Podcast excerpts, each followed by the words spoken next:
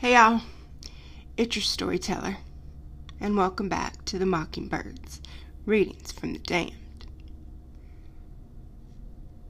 So I'm gonna preface this with I've been uh drinking a little bit from a a local brewery, Westbrook Brewing Company. Uh, I am currently on my second. Uh, it is called, let me look, Citrus Redacted. It's a tangerine double IPA. Uh, yeah, it tastes like Southern Sunshine, basically. Uh, it's brewed with um, tangerines, obviously, because of the name. Uh, 8.5% ABV. Uh, if you're ever in Charleston or in Mount Pleasant, they have a tasting room at 510 Ridge Road in Mount Pleasant, South Carolina, 29464. They aren't paying for this ad or anything. They're not sponsoring me. I'm just drinking their beer and reading a book. So, uh, but they're they're pretty well known for their IPAs. They've got a lot. This one's one of my more favorites. I think uh, piney IPAs taste like what I think the bottom of people's feet taste like. So I like the citrus ones. Anyway, you don't want to chit chat. Let's get into the book. Alright. Back to 1984 by George Orwell, Chapter 2. As he put his hand to the doorknob, Winston saw that he left a diary open on the table. Down with Big Brother was written all over it, in letters almost big enough to be legible from across the room. But it was an inconceivably stupid thing to have done. But he realized, even in his panic, he had not wanted to smudge the creamy paper by shutting the book while the ink was wet. He drew his breath and opened the door. Instantly, a warm wave of relief flowed through him. The colorless, crushed looking woman with wispy hair and lined face was standing outside. Oh, comrade, she began in a dreary, whining sort of voice. I heard you come in. Do you think you could come across and have a look at our kitchen sink?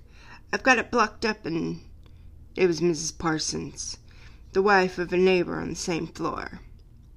Mrs. was a word some somewhat discounted by the party. You were supposed to call everyone comrade. But with some women, one used it instinctively. She was a woman about thirty, but she looked much older. One had the impression that there were dust in the creases in her face. Winston followed her down the passage. The amateur repair jobs were almost a daily irritation. The Victory mansions were old flats, built in the 1930s or thereabouts, and were falling to pieces. The plaster flaked constantly from the ceilings and the walls. The pipes burst every hard frost. The roof leaked whenever there was snow. And the heating system was usually running at half steam, even when it was not closed down altogether from motives of economy. Repairs, except for what you could do yourself, had to be sanctioned by remote committees which were liable to hold up even in the mending of a window pane for two years. Of course, it was only because Tom is at home, Miss Parsons said vaguely. The Parsons flat was bigger than Winston's and dingy in a different way. Everything had a battered, trampled on look, as though the place had just been visited by some large, violent animal. Games and pedidum, hockey sticks, boxing gloves, a burst football, a pair of sweaty shorts, turned inside out, lay all over the floor. And on the table there was a litter of dirty dishes and dog eared exercise books. On the walls were scarlet banners of the Youth League and the Spies, and a full sized poster of Big Brother. There was the usual boiled cabbage smell common to the whole building, but it was shot through by a sharper reek of sweat, which one knew this at, this at the first sniff, though it was hard to say how, was the sweat of some person not present at the moment. In another room, someone with a comb and a piece of toilet paper was trying to keep tune with military music, which was still issuing from the telescreen. It's the children, Miss Parsons said, casting a half apprehensive glance at the door. They haven't been out today, and of course she had a habit of breaking off her sentences in the middle. The sink was nearly full to the brim with filthy greenish water, which smelt worse than ever of cabbage. Winston knelt down and examined the angle point of the pipe. He hated using his hands, and he hated bending over, which is always liable to start him coughing. Miss Parsons looked on helplessly. Of course, if Tom were home, he'd put it right in a moment, he said. He loves anything like this. He's ever so good with his hands, Tom is. Parsons was Winston's fellow employee at the Ministry of Truth. He was a fattish but active man of paralyzing stupidity, a mass of imbecile enthusiasms, one of those completely unquestioning, devoted drugs on whom, more even than the thought police, the stability of the party depended. At thirty five he had just begun unwillingly evicted from the Youth League, and before graduating into the Youth League he had managed to stay on in the spies for a year beyond the statutory age. At the ministry he was employed in some subordinate post for which intelligence was not required. But on the other hand, he was a leading figure on the sports committee and all the other committees engaged in organizing community hikes and spontaneous demonstrations, savings campaigns, and involuntary activities generally. He would inform you, with quiet pride, between whiffs of his pipe, that he had an appearance at the community center every evening for the past four years. An overpowering smell of sweat, a sort of unconscious testimony to the strenuousness of his life followed him wherever he went, and even remained behind him after he had gone. Have you got a spammer? said Winston, fiddling with the nut on an angled joint. A spanner? Miss Parsons said, immediately becoming an invertebrate. I don't, I don't know. I'm, sh- I'm sure. Perhaps the, perhaps the children there was a trampling of boots and another blast on the comb as the children charged into the living room. Miss Parsons brought the spanner. Winston let out the water and disgustingly removed the clot of human hair that had blocked up the pipe. He cleaned his fingers as best he could in the cold water from the tap and went back into the other room. Up with your hands! yelled a savage voice. A handsome, tough looking boy of nine had popped up from behind the table and was menacing him with a toy automatic pistol, while his sister, about two years younger, made a gesture with a fragment of wood. Both of them were dressed in blue shorts, gray shirts, red neckerchiefs, which were the uniform of the spies. Winston raised his hands above his head, but with an uneasy feeling. So vicious was the boy's demeanor that it was not altogether a game.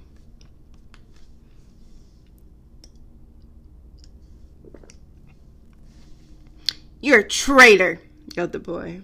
You're a thought criminal. You're a Eurasian spy. I'll shoot you. I'll vaporize you. And I'll send you to the salt mines. Suddenly they were both leaping around him, shouting, Traitor! Traitor! and Thought criminal! Thought criminal! The little girl imitating her brother in every movement. It was somehow slightly frightening, like a gambolling of tiger cubs, which would soon grow up to be man eaters. There was a sort of calculating ferocity in the boy's eyes, a quite evident desire to hit or kick Winston, and a consciousness of being very nearly big enough to do so. It was a good job it was not a real pistol he was holding, Winston thought. Miss Parsons' eyes flittered nervously from Winston to the children and then back again. In the better light of the living room, he noticed with interest that there was actually dust in the creases of her face. They do get so noisy, she said. They're disappointed because they didn't they couldn't go see the hanging. That's what this is. I'm too busy to take them, and Tom won't be back from work in time. Why can't we go and see the hanging? roared the boy, huge voice. I want to see the hanging. I want to see the hanging, chanted the little girl, still capering around. Some Eurasian prisoners, guilty of war crimes, were, were to be hanged in the park that evening, Winston remembered. This happened about mm, once a month and was a popular spectacle. Children always clamored to be taken to see it. He took his leave of Miss Parsons and made for the door, but he had not gone six steps from the passage, and something hit him in the back of the neck with an agonizing, painful blow.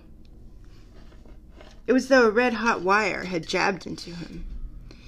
He spun around just in time to see Mrs. Parsons dragging her son back into the doorway while the boy pocketed a catapult. Goldstein! bellowed the boy as the door closed on him. But what most struck Winston was the hel- look of helpless fright on the woman's grayish face. Back in the flat, he stepped quickly past the telescreen and sat down at the table again, still rubbing his neck. The music from the telescreen had stopped. Instead, a clipped military voice was reading out, with a sort of brutal relish, the description of armaments of the new floating fortress which had just been anchored between Iceland and the Faroe Islands. With those children, he thought, that wretched woman must lead a life of terror. Another year, two years, they'll be watching her all night and day for symptoms of unortho- unorthodoxy. Nearly all children nowadays were horrible. What was worst of all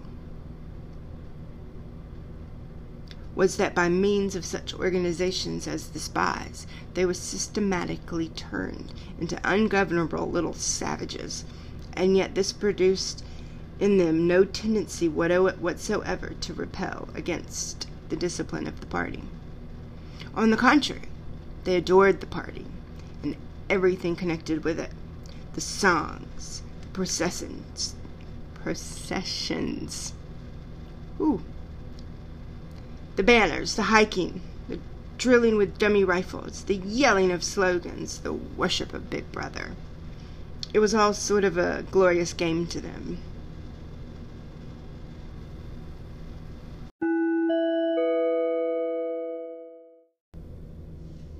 All their ferocity was turned outwards against the enemies of the state, against foreigners, traitors, saboteurs, thought criminals. It was almost normal for people over 30 to be frightened of their own children. And with good reason for hardly a week passed in which the Times did not carry a paragraph describing how some eavesdropping little sneak child hero, as the phrase was generally used, had overheard some compromising remark and had denounced his parents to the thought police. The sting of the catapult bullet had worn off. He picked up his pen half heartedly, wondering whether he could find something more to write in his diary. Then Suddenly, he began thinking of O'Brien again. Years ago, how long was it was? Seven years it must have been. He had dreamed that he was walking through a pitch dark room, and someone sitting to one side of him had said as he passed, We shall meet in the place where there is no darkness. It was said very quietly, almost casually, a statement, not a command. He walked on without pa- without pausing. What was curious at the time, in the dream, the words had not made much of an impression on him. It was only later and by degrees that that they had seemed to take on significance. He could not now remember whether it was before or after having the dream that he had seen O'Brien for the first time, nor could he remember if he had identified the voice as O'Brien's, but at any rate the identification existed. It was O'Brien who had spoken to him out of the dark. Winston had never been able to feel sure. Even after this morning's flash of the eyes, it was impossible to be sure whether O'Brien was friend or enemy. Nor it seemed to matter greatly. There was a link of understanding between them, more important than affection or partisanship. We shall meet in the place where there is no darkness, he had said. Winston did not know what that meant, only that in some way or another it would come true. A voice from the telescreen paused. A trumpet clear, call, loud, beautiful, floated into the stagnant air. And the voice continued raspily. Attention! Your attention, please. A news flash this moment arrived from the Malabar front. Our forces in South India have won a glorious victory. I am authorized to say that the action we are now reporting may well bring an end to the war within measurable distance of its end. Here's the news flash. Bad news coming, thought Winston.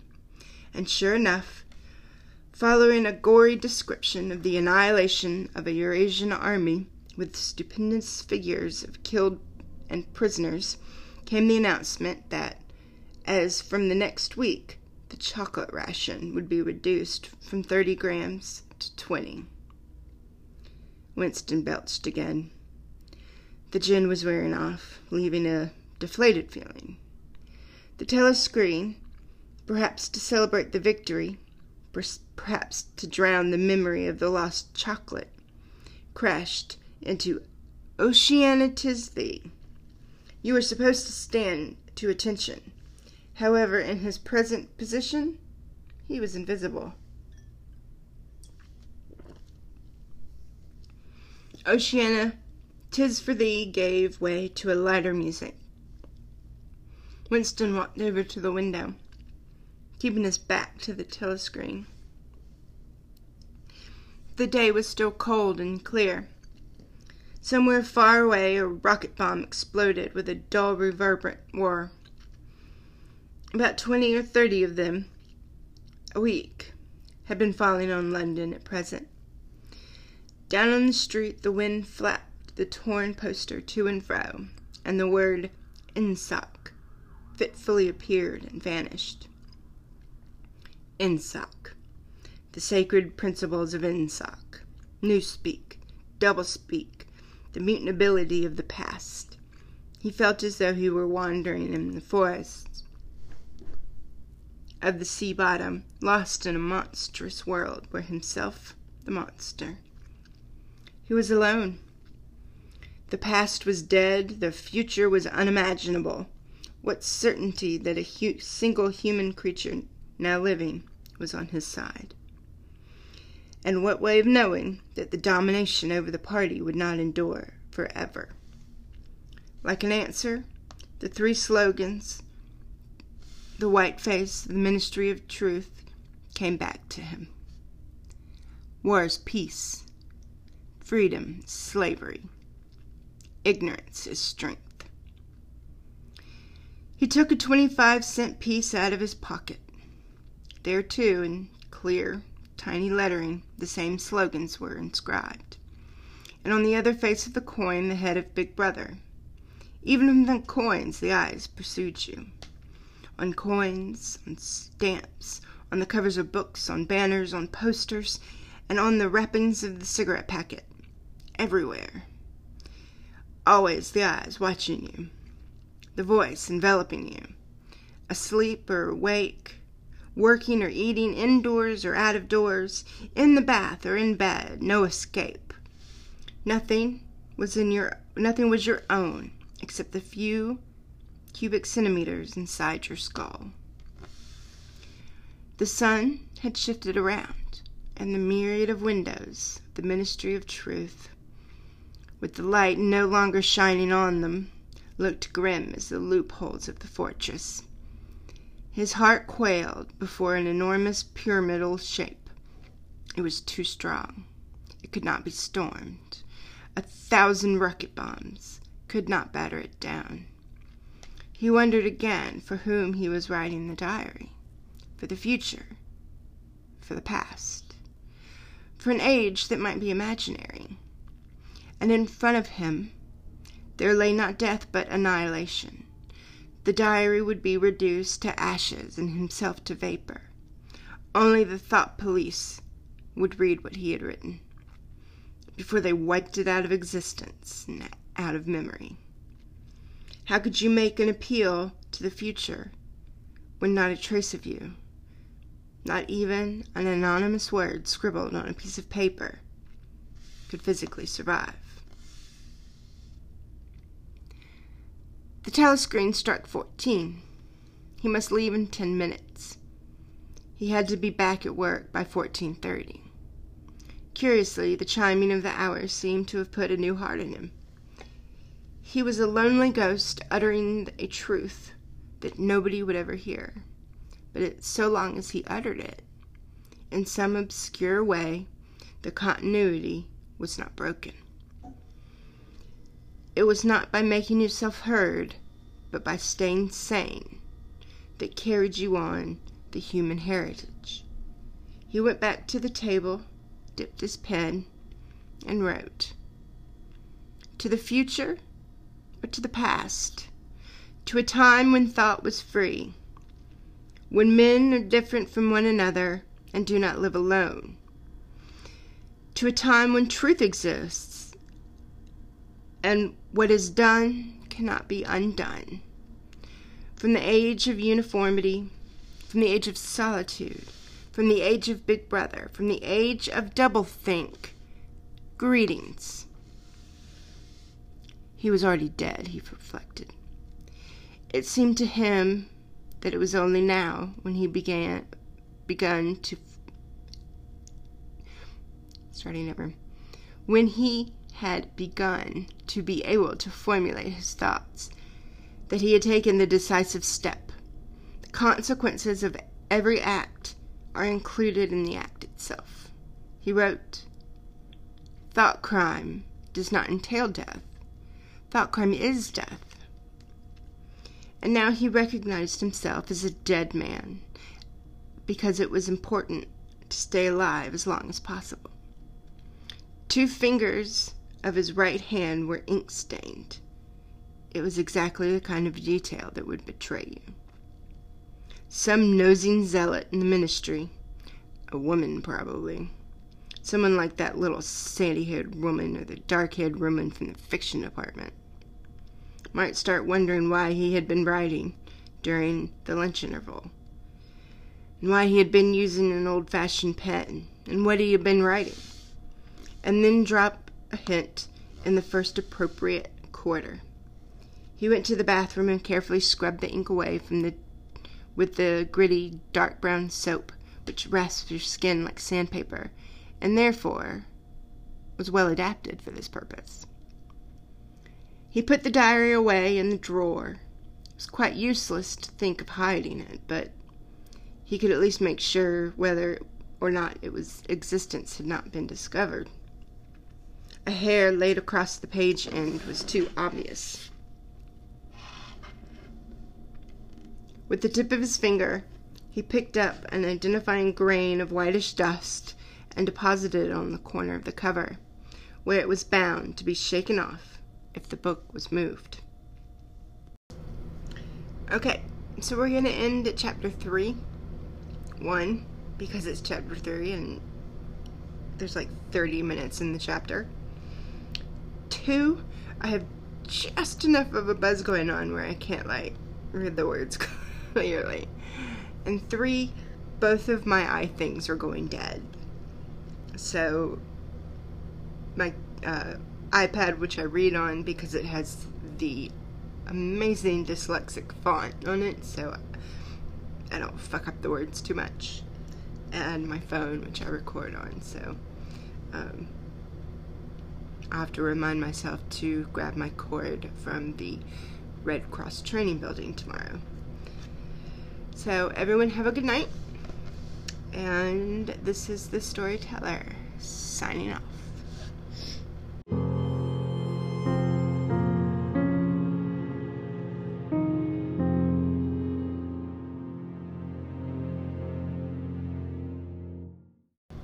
Hey y'all, it's the storyteller, and welcome back to the Mockingbirds Readings from the Damned.